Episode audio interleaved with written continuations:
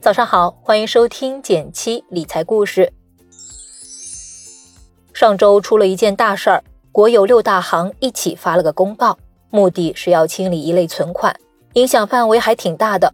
不少朋友都来问，我家在银行的存款会有影响吗？今天我们来聊聊这个公告具体是怎么回事，未来我们的存款是否要搬家，寻找更好的去处。首先，我们需要知道哪些存款被清理了。在过去，银行为了吸引大家去存款，给部分存款产品设计了一些优惠措施，比如靠档计息。什么是靠档计息呢？顾名思义，就是依靠档位计算利息。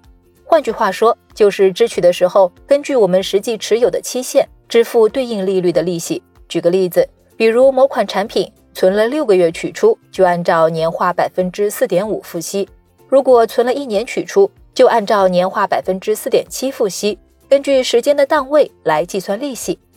这类产品还是挺香的，存入后万一临时需要取出，不但不损失利息，还能用高利息结算。但这对于银行来说要求就高了，它需要随时随地准备好支付你的高利息。买这类存款的朋友越来越多，银行的付息压力就越来越大，因此监管层出手，要求银行逐步进行清理。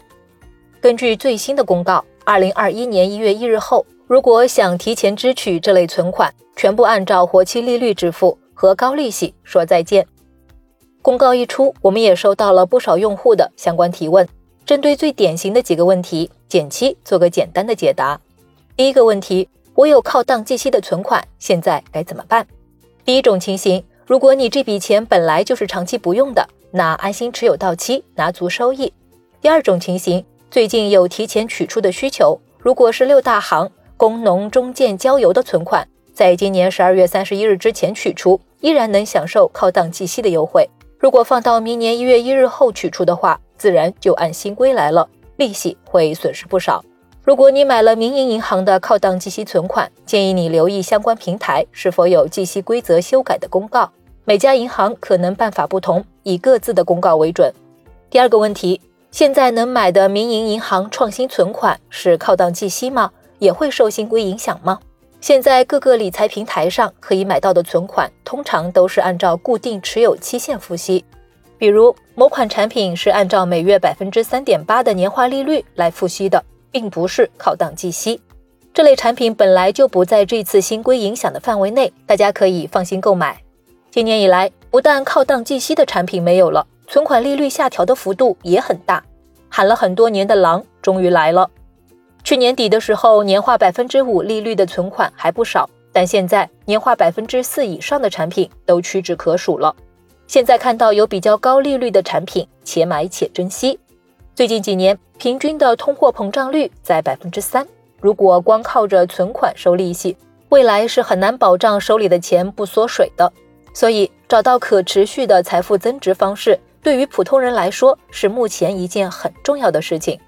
比如配置一些纯债基金，或是今年突然大火的固收加基金产品，都是不错的选择。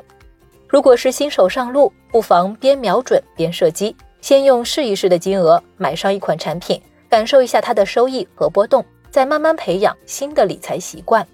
当然，如果你理财知识储备足够的话，不妨加大权益类资产的比例。比如指数基金、主动管理基金等等。这两年，国家为了提高养老基金的收益率，正在将更多的资金投入到股市中去，也是这个道理。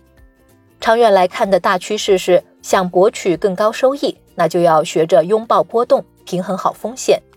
好了，有关近期的存款大事儿，今天就聊到这里啦。如果对你有帮助，可以点击订阅，每周一到每周五早上。让简七陪着你一起听故事、学理财。